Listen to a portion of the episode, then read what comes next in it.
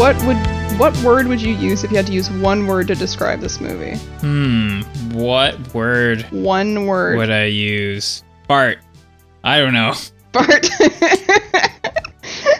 mean that that kind of works. I mean, I think I would use gloomy, but I think that's pretty uh Smells. that's scraping the t- that that that that's the top of the top of the pile, I think gloomy. The movie is obviously gloomy. You can tell they have a smelly relationship.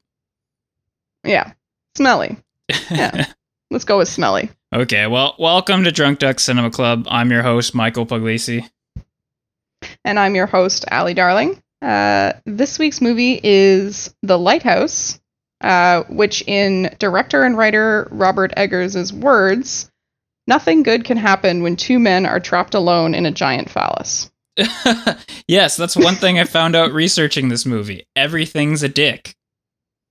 Everything is a dick. Everything. That is not some. I I honestly found the kind of like phallic and like sexualized like scenes and instances in the movie to be like too much. I was like, this is taking away from the story, but in reality, that is a huge part of the director's vision for the movie. So I just missed a lot. yeah, I'm not going to lie. I did not get that on the first viewing, but that's okay. It's a movie that is worth repeat viewings in my mind. At, the, at first glance, just looking at the movie, it looks beautiful. The black and white shots and the the weird kind of square aspect ratio. Yeah. So I I I looked this up. Apparently, it has a obviously it has a very specific method of filming that they were used uh, that they used for it to look more in line with the time period they were shooting in, which was the 1890s. But the aspect ratio is not, in fact, a one to one. It is a one to 1.9 Right. specifically. so it's 1.19. it's 1.19. not quite square.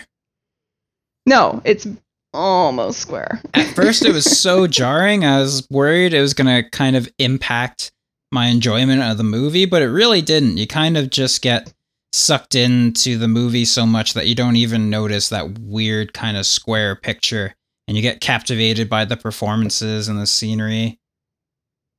Yeah, and the scenery itself is very, very beautiful, and I'm sure we'll get to it, but it was all filmed largely on location right here in Nova Scotia, Nova Scotia, that's right, right here in Nova Scotia, we say. which is not where we is- are, but we are in this country, That's right. in that country. we can all lay the country which contains Nova Scotia. Yes, that's right. Yeah. Oh. Nova Scotia has not yet seceded from Canada. So we're talking about The Lighthouse, a 2019 black and white psychological horror movie directed by Robert Eggers. Eggers is perhaps best known for directing the 2015 horror movie The Witch, and he directed The Lighthouse, his second feature, um, with his brother Max co-writing the movie. Yeah, so I had read that he was really struggling uh, to make this movie and to, to write this this movie. So he kind of enlisted the help of his brother, and together they really kind of pulled it together away almost from what um, Robert was originally envisioning for the movie, and, and into sort of what it finally ended up as, which is just a a dark and gloomy story Yeah, so that just gets darker and gloomier. So originally, it was supposed to be an an adaptation of an unfinished Edgar Allan Poe story, but like you said, when Max's adaptation stalled, that's when Robert stepped in and helped kind of push his own vision into what the story could be. hmm Yeah, and there's a lot of tie-ins to this movie. There's there's and we'll get into it I'm sure when we talk a little bit more about the plot, but I mean contextually there's a lot to draw from. There's the Edgar Allan Poe um, kind of tributes. There's a tribute to an old Welsh poem in this movie. There's connections to Greek mythology.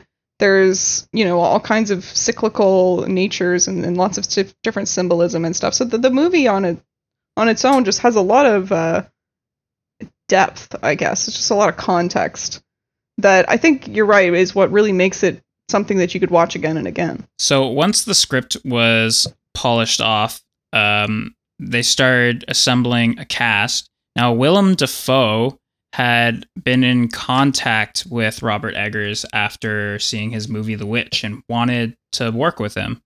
So Willem Dafoe ended up being cast as the seasoned lighthouse keeping vet Wickie. with the a wickie wickie. Thomas Wake. So Wake is this old, bearded, gravelly voiced, cantankerous former sailor who's fond of drink, perpetually smokes a wood pipe, and just keeps on I having a go. He's just a yeah. He's just kind of uh exact everything that you would picture when somebody says you know a cantankerous old sailor. It's like he knows a lot and he's happy to tell you how you should be doing things, but he's never happy with how you do them. And you know he just seems immediately like an impossible person to get along with, uh, despite the fact that he might you know be good at his job. He seems impossible. And opposite Dafoe, we have Robert Pattinson as Ephraim Winslow, a, young mustachioed former logger who begins his new career as a wickie by signing a contract to work with Thomas Wake for four weeks on an isolated lighthouse outpost. And that is that and in in the movie they take very good much they take a lot of care to show you how isolated it is they arrive at this island in what appears to be the middle of the sea um, with just about nothing to look at on any any side so he's very isolated Yeah, so the film takes place off the coast of New England. However, for the production of the movie, Eggers chose to film on location in Nova Scotia, as we previously mentioned. fortune And he said one So- one of the big draws of the shooting location was just the fact that there was road access and they could drive up all their trucks and their equipment there. Yeah, I mean, if there is road access, they do a good job of, of hiding it because it's not like it looks it looks straight out of the 1890s. And one of the reasons for that is because they actually had to build all of the sets that they used. They built the lighthouse, they built the shacks, they built like the little outhouses and everything. They built even they didn't build them, you know, as traditional construction. They built them just out of wood for scenery, but they had to craft literally everything that you see as a set in the movie. Yeah, so they actually built that 70 foot working lighthouse with a light that could be seen about 16 miles out to sea. Yeah, they built like a historical relic, essentially. So filming lasted 34 days, cost $4 million, and the movie had its world premiere at the Cannes Film Festival May 19th, 2019, and was released. So I have, sorry, I have to think that the movie cost so much to make because they kept breaking equipment while they were filming. Because apparently, a lot of the weather in the movie is realistic and was not added in as an after effect or utilized as like a stage prop. So apparently, their equipment would break three or four times oh, from all the Um, from all the rain? yeah, from all the rain and the humidity and the moisture getting into the equipment, they had like frequent breakdowns of equipment. And apparently, there's one uh, one particular take um, where Robert Pattinson's character walks out into the water that they had to shoot uh, 25 times because their equipment kept failing. So it's it's it's quite remarkable that they were able to stick it out, especially considering that part of Nova Scotia where they were was uh, well below freezing. By, So- by all accounts from the actors and the directors, it sounds like it was really just a horrendous shoot. Yeah, a month long horror. So eventually the movie made its way to theaters. I think this must have been a limited release. Um, it was in theaters in October and then showed up on streaming services, um, well, just a couple months ago now, I think. Mm-hmm. So, well, I guess we can kind of get into uh, covering the plot now, then, I guess. Yeah. So I would say that you spend the first few minutes of the film kind of setting the scenery. So there's no dialogue. Um, you're getting used to the square ish um, framing. And the entire first scene is just them arriving on a ferry boat. It's very somber. And they relieve the two men who are currently stationed at this lighthouse outpost. And I would say it's probably a good five, ten minutes before anything is said. Uh, and you just kind of are a, a you know a bird on the shoulder of of Winslow, Robert Pattinson's character, kind of meandering around the facility, making himself home feel a little bit more at home. Yeah, the first real interaction we see between Thomas Wake and Ephraim is Wake handing down the duties to Winslow, basically. Right off the bat, you kind Mhm. of get this impression that, you know, Wake is the guy in charge and he's going to keep Winslow under his thumb. And that's kind of Yeah. how the relationship starts off between the two. Wake takes the night shift and tends directly to the light of the lighthouse, while Winslow works the Does literally everything else. Yeah, literally everything else. And Yeah. meanwhile, Wake just constantly berates him, calls him lad, calls him dog.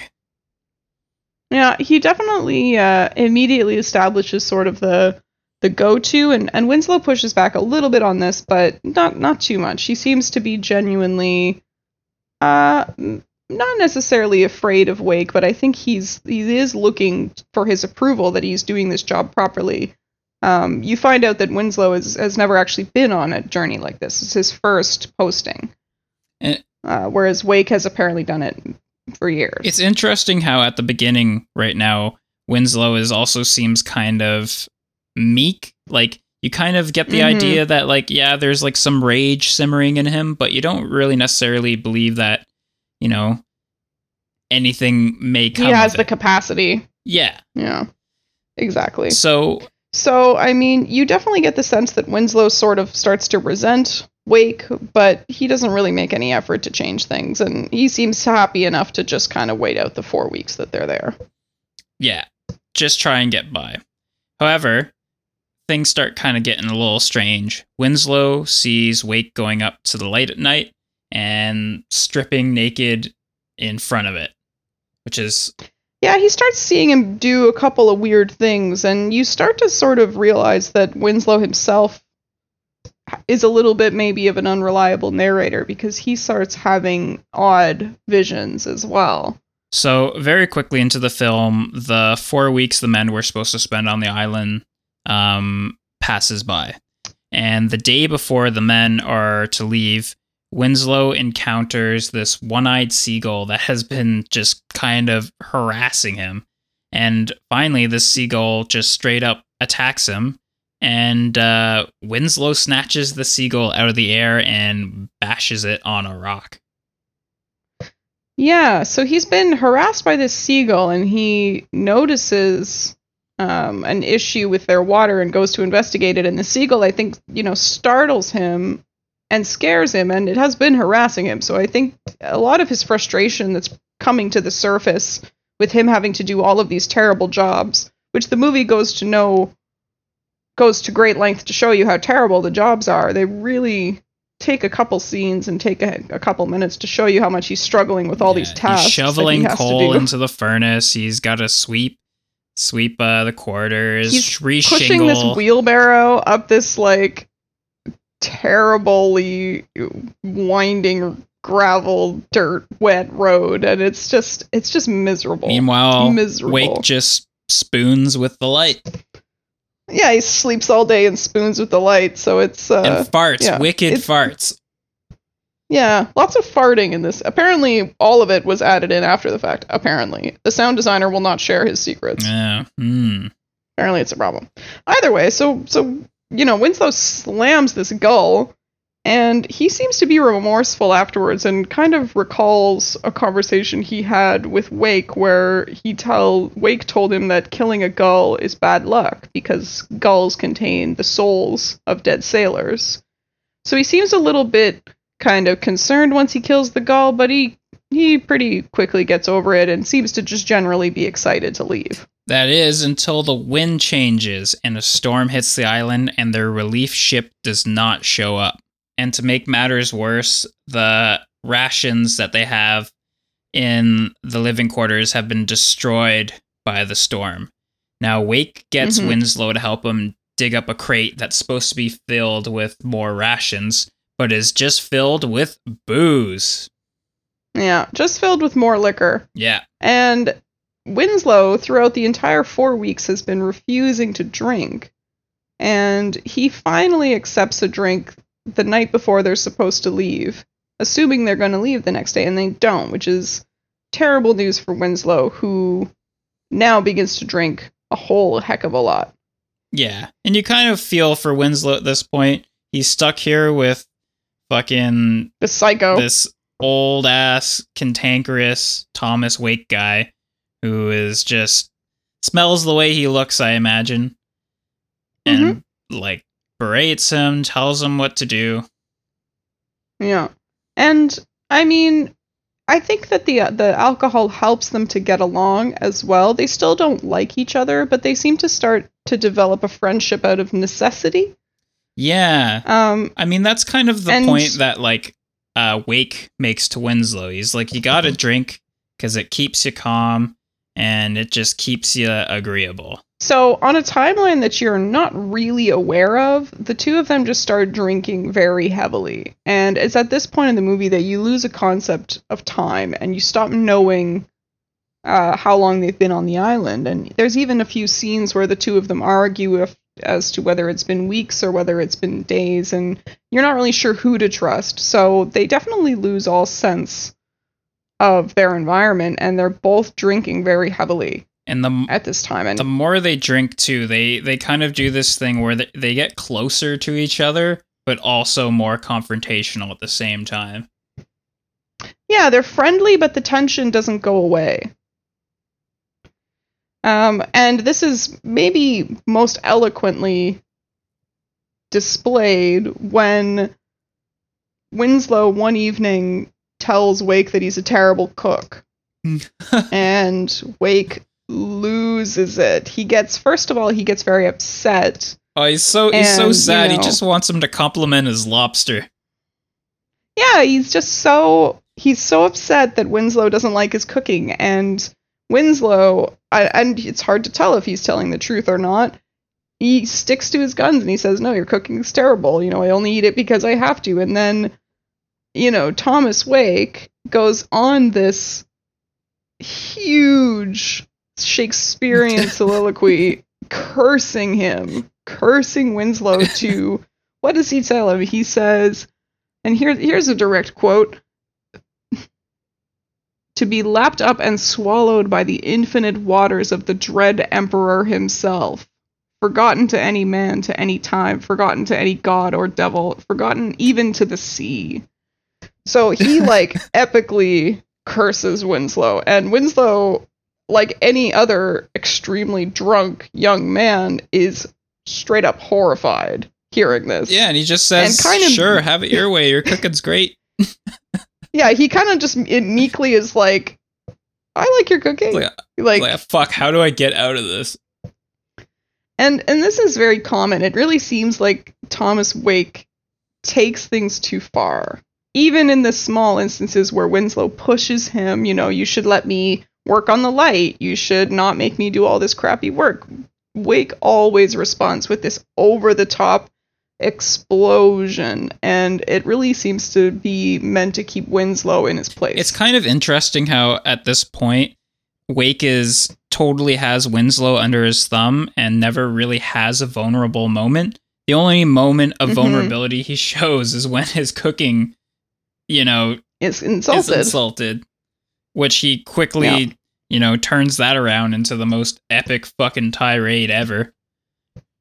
Now, apparently, that entire uh, little speech there is was shot in one in one solid take, and the director, um, Eggers, is apparently said to have said that Willem Dafoe did not blink for a straight two minutes doing this uh, crazy curse, It's- which makes me feel like it's probably a real curse. I mean, probably. Robert Pattinson is probably cursed. we now. should keep an eye on him. He should stay away from boats.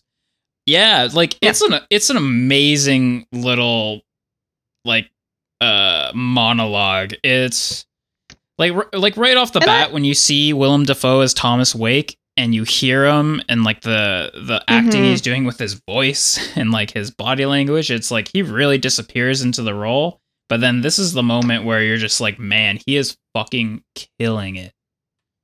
very committed and I- think it's worth mentioning at this point even just that the language in the film is very thoughtful they're both supposed to have a very particular dialect and they're both uh, were extensively sort of supervised by the director in the dis- like in how they were uh, kind of performing their lines and the director would you know pause them and say no you should be saying this faster and you wouldn't use this type of word you shouldn't pause here like and the director and the rest of you know the supporting staff spent a lot of time studying these dialects to make sure that they would really line up properly with the time period and with where these characters are supposed to be from. So is this maybe you know is this supposed to be like a New England dialect or uh, like something that's particular? Like is Wake's dialect particular to sailors of the time? So Robert Pattinson's accent is based on a very specific area of Maine. It's a farming dialect. So Willem Dafoe's is supposed to be Atlantic fisherman jargon. Oh, okay. So there's there's two specific like accents they're supposed to be delivering. Um, and the director as well as I'm sure supporting staff went to interview and read a lot of books um, and plays and all kinds of things from this time period to try to get those those dialects right. Interesting. Always thought Winslow Mhm. sounded like uh, Bill the Butcher from Gangs in New York. So yeah, things are going downhill at this point. Um, Yeah. So unidentifiable amount of time. after again, yes, after a Time is completely off the table. Yeah. Winslow eventually reveals a secret to Thomas Wake. So He spills his he beans. spills his beans. He tells of back when he was a timberman up in Canada, and he speaks of an accident involving his foreman or his, you know, his superior um, that led to his foreman's death. His foreman's name was Ephraim Winslow. Yeah. So So at this point, Winslow reveals that his name is actually Thomas Howard and that he inherited or perhaps stole his old superior's identity after he perished so that he wouldn't be linked to this crime. Winslow seems to maintain and try to almost even convince Wake that he was not responsible for his supi- supervisor's death. He says, you know, he fell between the logs and I just didn't help him. Which, I mean, even still kind of even Thomas Howard Still- doesn't believe it. yeah, still kind of like, mm, you could tell he's carrying a lot of guilt over what happened. And, and even if he tries to tell himself he doesn't hold any responsibility, he's carrying responsibility. hmm um, and you're immediately led uh, led to believe that, that that's obviously who he was seeing in in the logs when he had his his first sort of hallucin- hallucination dream kind of fit at the beginning of the movie. It's kind of interesting too how right off the bat Wake has Winslow slash Howard kind of he has him clocked. He knows he's like, yeah, you're running from something. I don't know what it is, but whatever it is, I don't want to know it. Like he knows something's up. Yeah, and when Winslow tells him his where he came from and his story, Thomas Wake immediately says like, "Oh, just one of those boring stories, right?" Like he doesn't believe him. He's like, you know, there's obviously more to your story than that, which, you know, I'm sure he uh maybe had an idea. I don't I don't know if he thought he did something quite like this. Mhm. So once Winslow has revealed his or Howard, sorry, we'll call him Thomas Howard from now on. Once Howard's revealed Mhm. his secret, um, he tries to leave on a rowboat in the morning, but Wake Yeah, he se- he seems to realize at that moment that Wake and he are not friends.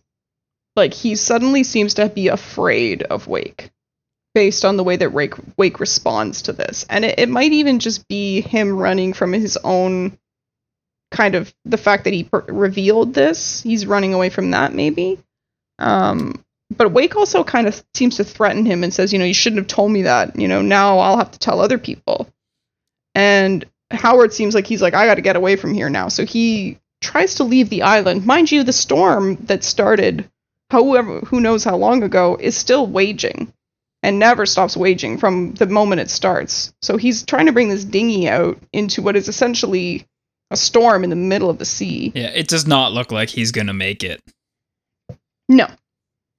And Wake shows up, and at first, when I was watching this, I almost assumed that Wake was there to help, or maybe tell him not to do it because it was clearly suicide. But instead, Wake just smashes the boat with an axe. Says, "Don't leave me." Yeah. He yeah, he screams at him, he smashes the boat, and when or Howard is horrified and runs. And Wake chases him, and then once he catches him in the house, he convinces Howard, formerly Winslow, that he was the one who smashed the boat. Yeah, he starts gaslighting Howard hard at this point. Yeah. He tells him, like, you know, no one's going to believe you. You just smashed that boat with an axe. And between what is obviously, you know, grief and misery and loneliness and just an overall overwhelming guilt, and I can only assume at this point, hunger and, uh, you know, hangover, Wins- Howard kind of accepts this and seems to lean on Wake for his support. Yep. And they continue being drinking buddies. They keep drinking until I think this is the point at, in the movie where they um, start where they slow dance with each other drunkenly. Yeah, there's some weird softness to their sort of drunken stupors, and it's kind of like I said earlier, like it seems like it's a friendship out of necessity, and they seem to just get closer and closer, and they almost develop a bit of a relationship um, pro- probably out of their loneliness. Mhm. Um, but there is a very like sweet and soft scene where they slow dance together, and Willem Dafoe's character is singing a very soft song while they dance, and then they almost kiss. And then immediately start fighting each other. And then Winslow and or how both Thomases start screaming at each other, saying, "What? Oh, Just that's another scene. Yeah, that's I think that's right before the uh the lobster thing. But it, it's it's just these two guys trying to like deny the fact that they need like some kind of like softness and like relationship and they just try to like assert their dominance on each other instead. It's it's so silly. Like I think it was uh the actors and Eggers were talking about. It's like the movie's about like it's a toxic masculinity movie. That's that's what it's about. And you kind of really Yeah, you can just see you get that from the interactions. Yeah, and I, I mean, I don't, and it's difficult because I think at this point it reads as a toxic masculinity movie, but I think at that point it just reads as repression. Like they're both kind of these men that are not really allowed to feel those soft feelings, and yet they're you know stranded for who knows how long with no one, and you'll develop an attachment to anyone Mhm. if you're alone with them. And uh yeah, anyhow, so they they just they do the very kind of Freudian bump back and forth between like fighting and banging. Like that's that's what they do. Well, all the Freudian uh what, what did you call it? Fump banging? all this all this comes to a head when Howard finds uh, Wake's logbook, and Wake discovers, or sorry, Howard discovers that Wake has written a critical review of Howard's work and has recommended that he be terminated without pay. Howard is pissed. And Wake cites the reasoning for Howard not being paid on things that Howard himself, you know, was against in the beginning. He says, you know, he's drunk while he's on his shift. And it's like, you've been drunk since we got here. and it's this like intense hypocrisy. And Howard loses it. At the same time, though, it's And- like Howard has proven to be unreliable. So we don't know if this is more of Wake's gaslighting or if Howard True. has legitimately been just a lazy ass. We don't know. Yeah, you're led to believe that a lot of what Howard I mean Howard is is generally your narrator. Um you're seeing it a little bit more from his perspective than Wake's and you don't really get a ton of screen time with with just Wake. But you still can't necessarily believe what you see Howard doing cuz he's obviously also crazy. hmm So this leads to another fight, of course, between the two men. Howard begins hallucinating. He sees in the, the place of Wake, he sees the siren once again, and then he sees Wake as some sort of sea creature.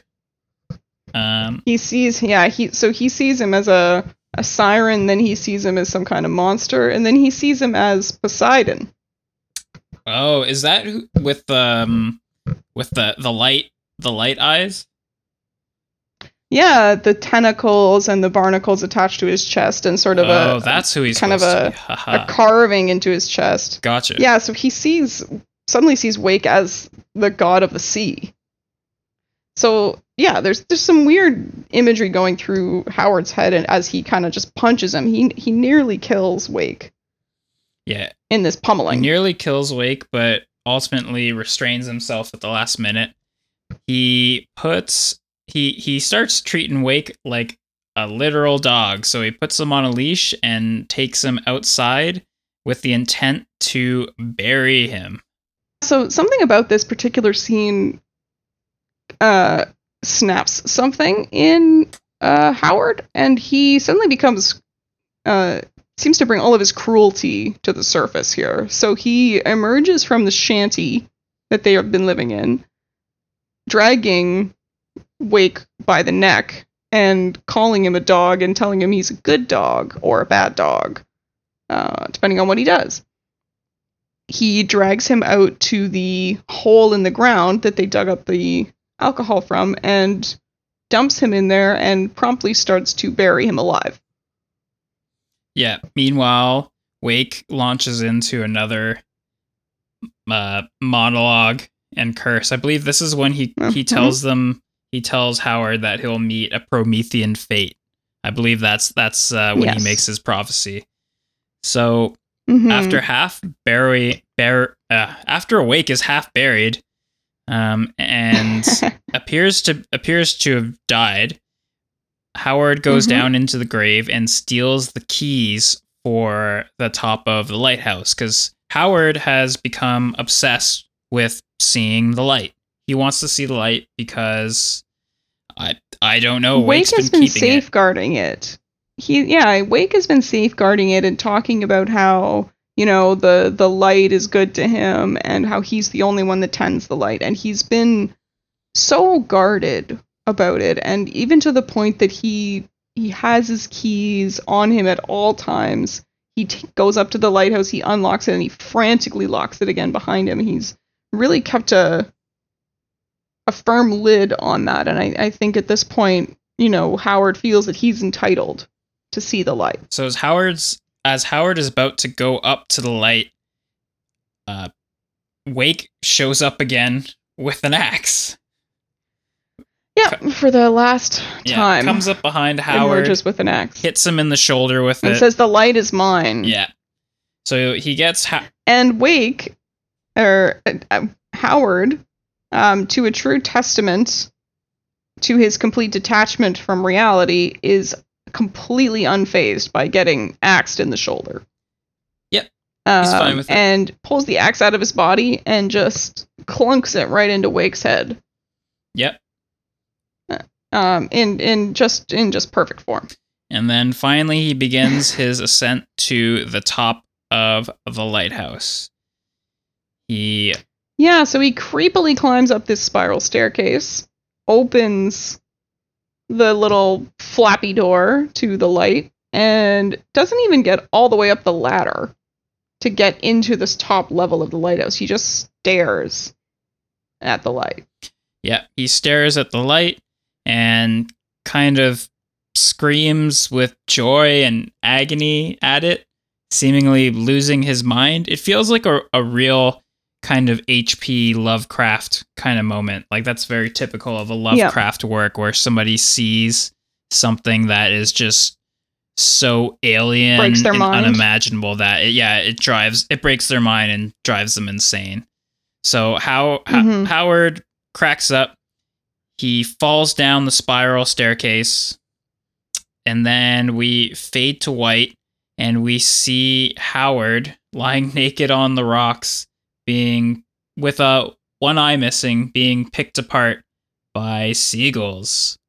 Yeah, which is a very Greek tribute. Um, is a true Promethean end, and the story of Prometheus being that he was kind of a, a a bit of a trickster god. He's the one who you know gave fire to the humans and gave it back to people, like stole the fire from the gods, gave it to people. Um, the gods then punished him, and Zeus, in particular, who was a famous asshole, uh, sentenced him to have his entrails devoured daily by birds. Um, Zeus. And I believe plucks out one of his eyes. So it's like direct comparison there um, for, for that, which is um, pretty grotesque, honestly. Yeah, it is. Especially because it's seagulls, and it's not like seagulls even have sharp beaks. like in the Greek story, he's getting eaten by eagles. And in the Greek story, I think they just eat his liver. Yeah, they eat his liver But this guy's just getting decimated. every day. yeah. Yeah, no, it's a pretty pretty horrific end, and the movie ends on that note. And yeah, there it is. Yep. So, I mean, it's. If you were to describe it in a very short form, you could easily say that it's a story of two men who go to guard a lighthouse, never get picked up, and go crazy. Yep. I mean, that's what happens. hmm Um, but it's very eloquently done, and uh, it it leaves a lot lot of questions as you're watching it, which I think is is pretty enjoyable. Yeah, and like you said, it was fun reading into it. Some of the things, like I mean, the whole like Jungian and Freudian uh, psychoanalytic stuff, I kind of rolled my eyes at. Like, okay, fine, everything's a Yeah. phallus. But on the other hand, it was like, you know, you you have to make production design choices. So if you're gonna do that, it you know, it's nice that they uh, did it with intent, where it's like Exactly. you know, there there is at least a reason behind the choices, even if it is like a little eye rolly. But that that's okay. Yeah. Um, so I guess we can talk uh, about the critical reception and our reception a little bit, I guess. Um, Yeah, so this movie is critically acclaimed, um, and I'm just going to quickly read out what it did win. It was nominated for like a bajillion awards, but it won at the Cannes Film Festival. It won a Directors and Directors and Critics Week Award uh, prize. It Willem Dafoe won for Best Supporting Actor for the Central Ohio Film Critics Association. He won again for Best Supporting Actor for the Columbus Film Critics Association, uh, and again at the Independent, Independent Spirit uh, Spirit Awards. Willem Dafoe and Robert Eggers were both honored at the Indiana Film Journalists Association for Best Supporting Actor and Original Vision. Willem Dafoe, Best Supporting Actor. They won for Best Cinematography, Best Editing, uh, Best Cinematography, Best Cinematography, Best Supporting Actor, blah, blah, blah, blah, blah. So they, they won all kinds of awards here. Um, I believe the movie as well was nominated for, uh, I believe it was nominated for an Oscar yeah, so for Best Cinematography, but did not win. no, so they lost to. At first, I was kind of surprised they lost. I, I really felt like they should have won this, but so they lost to Roger Deakins for his work on 1917, and Roger Deakins is oh, like okay. this master of cinematography. So he is the guy who did Shawshank Redemption, all the Coen brothers movies. He did Skyfall, which Right. to me is by far the best looking James Bond movie. And he also did Blade Runner 2049, which I believe he won an Oscar for as well. An Oscar for, yeah. So I mean, So they were up against some pretty strict competition yeah, here. yeah, I thought this movie was wonderful, and I guess similar to what I say for like a lot of movies I like, I I just love that it was a joy to look at. Um, the black and white and the lighting, it kind of reminded me of the 1930s Dracula and Frankenstein movies. Like it's got that old, old horror movie look, and I I just really, I really like that. But it was still because it's a newer movie, it was still like crisp and sharp. Yeah, and I actually had read a little bit about the way they dealt with the lighting um, on the set because apparently the the black and white film that they were shooting on requires a lot more light to get exposure. So when they shot at night and when they were shooting inside, they had to use like 15 to 20 times more light on set than normal. And sets are always like enormously well lit. Like there's tons and tons of lighting, but apparently uh, they had to put in in some instances uh, 500 to 800 watt halogen bulbs Holy In- fuck! They must have been hot. it, that were only yeah that were only a few feet away from the actors' faces, resulting in the set being like blinding, um, and apparently that the actors could barely see each so other. So when they weren't freezing their asses off in the middle of an island. they were on sweating their nuts off. Brutal. That's brutal. Yeah. But that, that's kind of cool because like you, you wouldn't think it based on looking at the movie. It's so dark. I think I, I, I told you when we were watching it, like I, I forgot those black bars were even on the side of the screen. Like they just kind of There's yeah, it just fits. blend right like they would have been black anyways in most Yeah. of the shots, so it it works. Um, I gotta say another Exactly. another highlight is Willem Dafoe. Like I think he steals the show. Like don't get me wrong, Ro- Robert Pattinson does a great job too, but I I don't know. I thought Dafoe just killed it. Yeah, and he was uh apparently just with his sort of theatrical background, apparently he just wanted to rehearse day in and day out. Um, I was reading um, from the director talking about how Dafoe and Pattinson sort of had different approaches to their acting style, and Dafoe wanted to rehearse until you know the day was over, just hours and hours of rehearsing. And Robert Pattinson is a little bit more about the authenticity of the performance and would really hesitate to perform his scenes more than once because he felt that he would, you know, do all of his preparation internally and individually beforehand and that the first take was the the true and, and authentic take of him. So they had very different styles. I love that how um, when it how came their to how they approaches are at odds with each other. Very in character. complete yeah exactly apparently they really didn't converse with each other very much while they were filming but have uh, were said to have developed a friendship afterwards I, I feel like the entire So. shoot was not conducive to making friends. I think Robert Pattinson said uh, that it was the closest he ever come to punching a director in the face or something. I also read a very funny uh, excerpt that uh, from the director that apparently robert pattinson has a lot of really weird uh, ways to psych himself up Oh, in order to do his scenes. Um, one of which let me let me find a good little Oh, man, I little can't excerpt wait. here. Yeah. So director Robert Eggers states sometimes he'd beat himself in the face so bad, or when it was raining through the cottage roof, Rob was drinking the rainwater in between takes. He also spun around in circles a lot. That was helpful for him. what? Or he'd stick his fingers down his throat to make himself gag, stuff like that. In particular, the scene where both characters are drunk and Dafoe lies on Pattinson's chest, Pattinson was sticking his fingers down his throat before the take. Willem gave me a look as if to say, if Rob fucking pukes on me. Oh, wow. Anyhow. that is crazy. What a weirdo. Mhm, Well, I mean, I guess Yeah. it worked because he did a good job too. Like, you know, he mhm. does this really. and I think, yeah, I mean, coming from like doing Twilight, you know, I feel like he really he he's he's got to prove himself as as an actor after having done so much like just Teen just awful. fluff. Yeah, just awful stuff. But I mean, he made a ton of money, so what can Yeah, you say? so fuck it. He's set for life, and now he can take on whatever project he wants. And like, I don't know. I, I think he really, he if he had something to prove, I think he went ahead and did it with this one.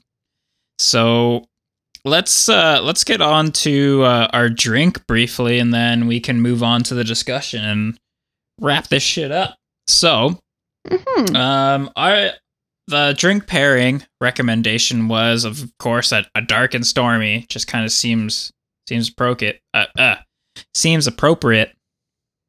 a Procobret. A procabret. A totoso. a Totoso. yeah, um, there's really no other drink for this uh, dark and stormy movie than a dark and stormy cocktail, despite the fact that I not like literally zero of the ingredients in a dark and stormy. Uh, yeah. Pr- But tell people, tell the people what's okay, so you got yourself two ounces of dark rum. You've got Mm, I'd say like, you know, about a quarter ounce of lime juice, and then you pour um ginger beer to taste. I'll put all that in a high gla- highball glass over ice, stir it up, and drink away. So it's uh, very similar to a Moscow Mule. The only difference is you're swapping the vodka for dark rum.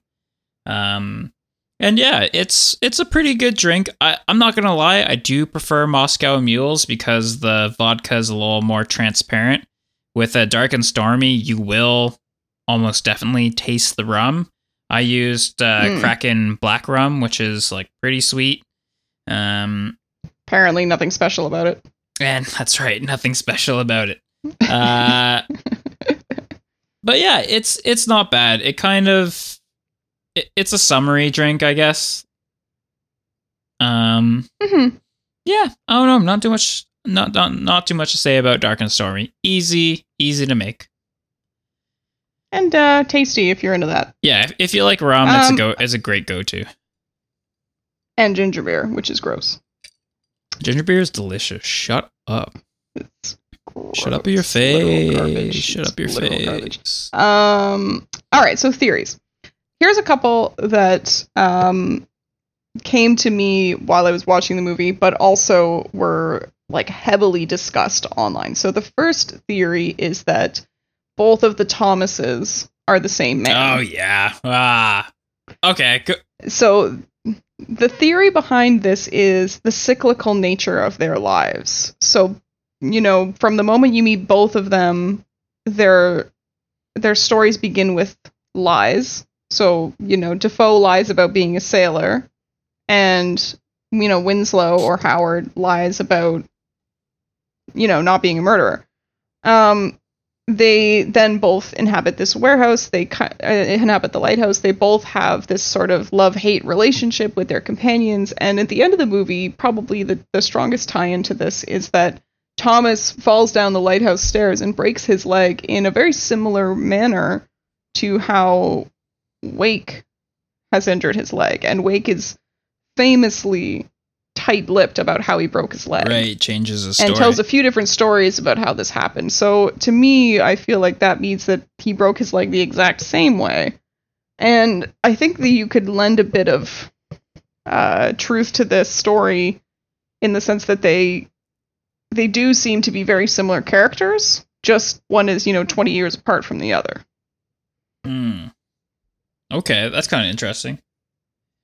So I mean, yeah, it's it's an interesting little token. Um, the second theory is that when that well, first of all, I think this is just completely canon. I don't think this is a theory. I believe that the seagull is the spirit of Thomas Wake's old wickie, so his old partner. Right.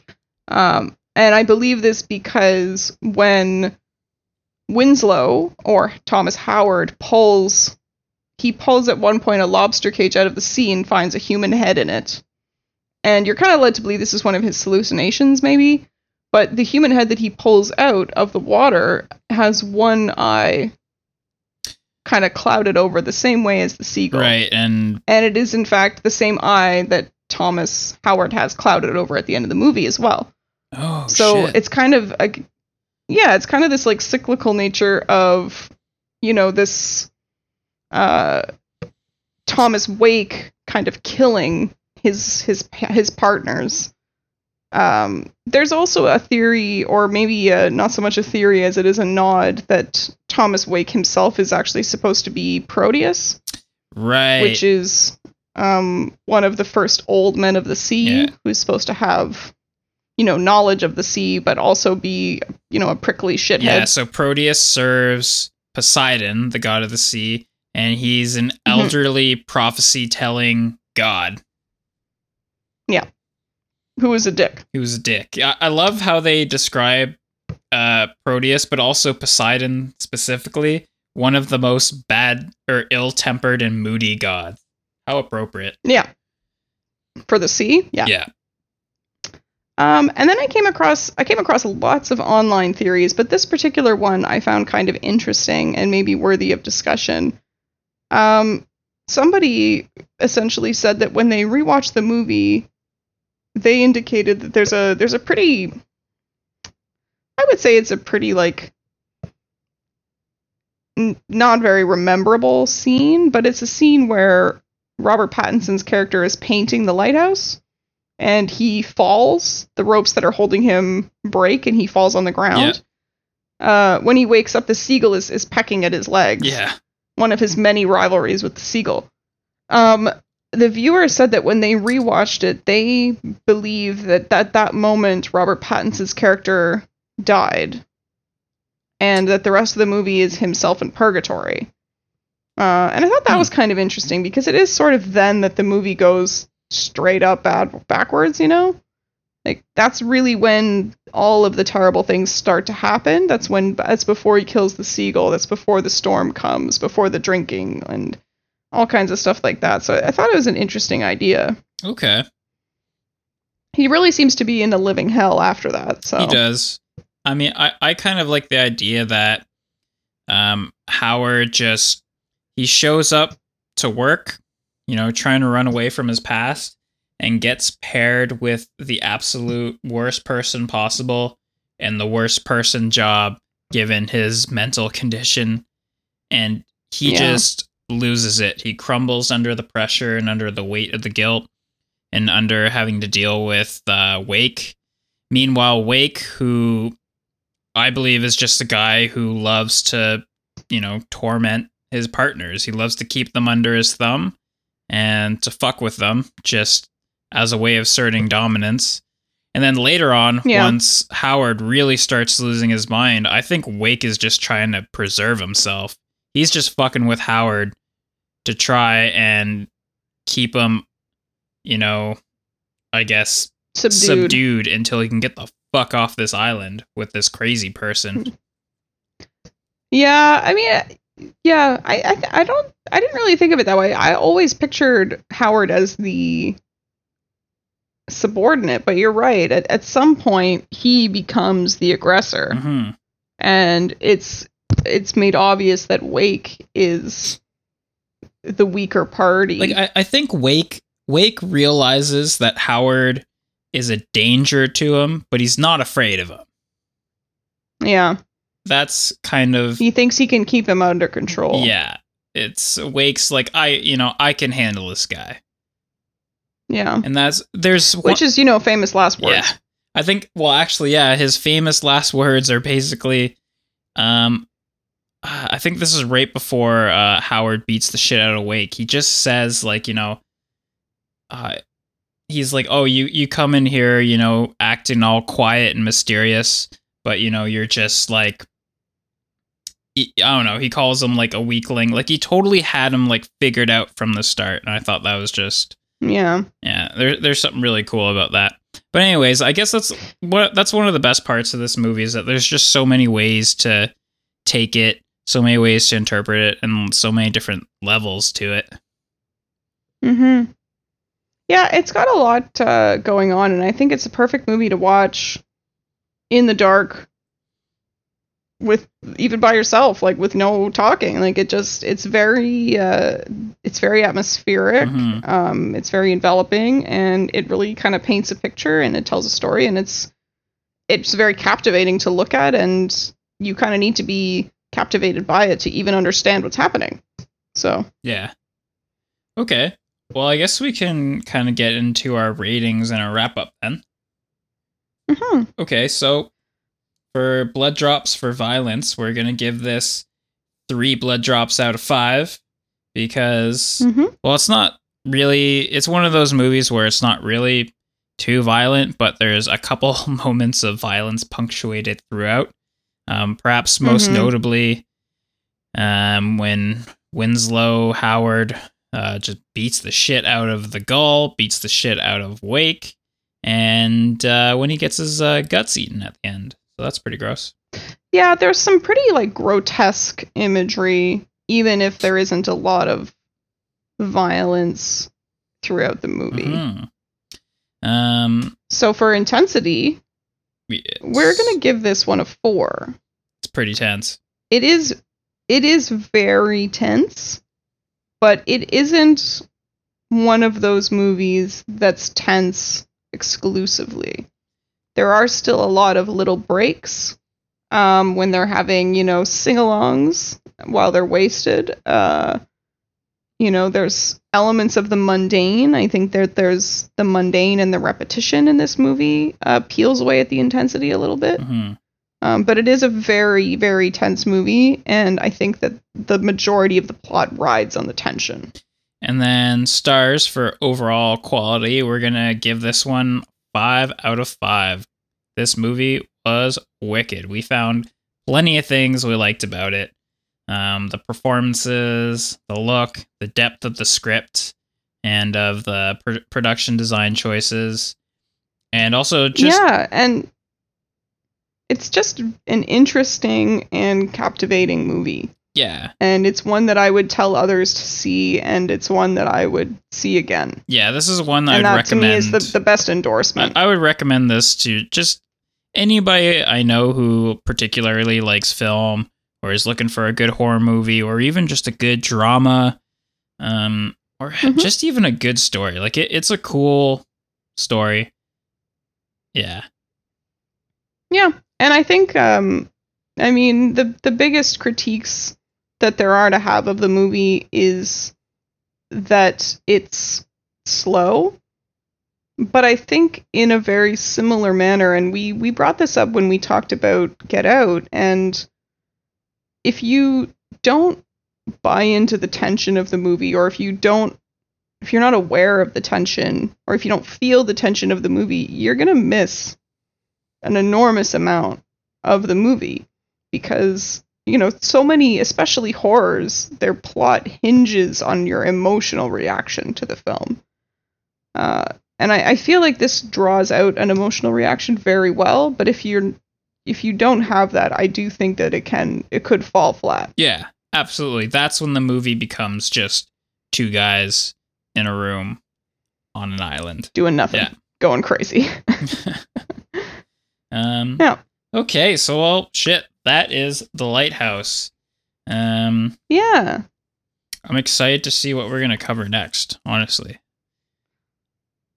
Yeah, me too. I, I really liked uh, The Lighthouse, and I was hesitant to review it considering it was such a big, critically acclaimed movie. But It's a weird it's, movie. uh, it's stuff. It's still weird. It's it's a, yeah. it's an odd movie to be so popular, and it makes me it makes me optimistic that A24 is just going to keep pumping out some weird stuff. Maybe I, I'm sure Yeah. we'll end up doing more of their movies because there's just there's just so many of them I, I, I love or just interesting. Like I mean, Swiss. I watched Swiss Army Man recently. That was a fucking laugh. Oh God, Swiss Army Holy Man. Yeah. I watched that on a rainy day on vacation, and I just remember myself and uh, and my boyfriend just like, what the fuck am I looking at? I watched it with my girlfriend, and she she was not having any of it. I thought I thought it was great. Anyways, may, maybe we'll have to do Swiss Army Man for another podcast. Oh my Holy god, shit. it's nowhere. Uh, anyway, All right, well, everybody watch uh, watch The Lighthouse and then watch Swiss Army Man for a pa- palate cleanser. please do. Okay, well, you can catch us on the internet webs at the drunkduckcinemaclub.com. Com. We gotta, yeah, we we we, we gotta get something that's easier for you to say. Fuck. Uh, so our website, drunkduckcinemaclub.com, uh, Instagram at Drunk Duck Cinema Club, and uh, Spotify, Drunk Duck Cinema Club. I believe also SoundCloud, but I don't update that, so Oh, fuck SoundCloud. There's just SoundCloud is the way of the past. the way the way it past. Yeah. Anyways, thank you for listening, and uh, tune in uh, next time.